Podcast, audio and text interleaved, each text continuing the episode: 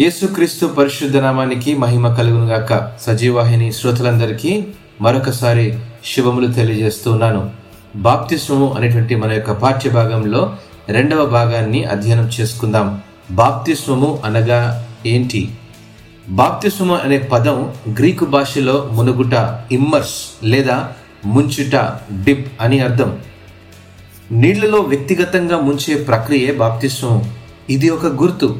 ఒక వ్యక్తి యేసుక్రీస్తు సువార్తను అంగీకరించాడు అనుటకు రుజువు మరియు వారి నూతన జీవన విధానంలో గుర్తించబడడానికి కూడా గుర్తుగా ఉంటుంది. బహిరంగంగా ఆ వ్యక్తి తన జీవితం క్రీస్తు వైపు నడిపిస్తున్నాడన్న సంగతులకు బాప్తిస్వము సూచనగా ఉందండి. ఈ యొక్క క్రొత్త పాత నిబంధనలో ఉన్నటువంటి ఒక వ్యత్యాసాన్ని మనం జాగ్రత్తగా గమనిద్దాం. అబ్రహాముతో దేవుడు చేసినటువంటి ఒక నిబంధన నాకును నీకును నీ తర్వాత నీ సంతతికి నీ మధ్య మీరు గైకొనవలసిన నా నిబంధన ఏదనగా మీలో ప్రతి మగవాడును సున్నతి పొందవలనని. అయితే క్రొత్త నిబంధన గ్రంథంలో అపోసిన పౌలు గారు సున్నతి పొందుటయందు ఏమీ లేదు సున్నతి పొందకపోవటయందు ఏమీ లేదు అని అంటున్నారు. అది దేవుడు పెట్టిన నిబంధనను మీరినట్లు అవుతుందా?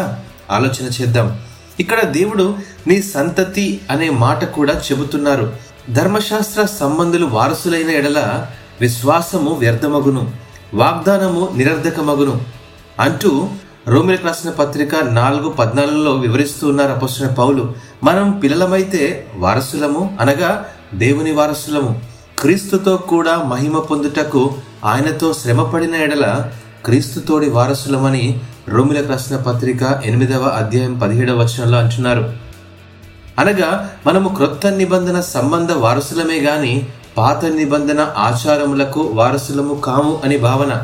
ధర్మశాస్త్ర సంబంధమైన నిబంధనలో పురుషుడు మాత్రమే ప్రతిష్ఠ చేయబడుచుండగా నూతన నిబంధన విషయంలోకి వస్తే స్త్రీ పురుషులిద్దరినీ పరిశుద్ధపరుస్తుంది పాత నిబంధన నియమము శరీర సంబంధమై దేవుని కట్టడలను తప్పక అనుసరించేదిగా ఉండగా నూతన నిబంధన నియమము దేవుని కుమారుడైన క్రీస్తును అనుసరించేదిగా ఉండి ఆయన మరణ భూస్థాపన పునరుద్ధానములలో పాలిభాగస్తులుగాను పరలోక వారసులుగాను చేయిస్తుందండి.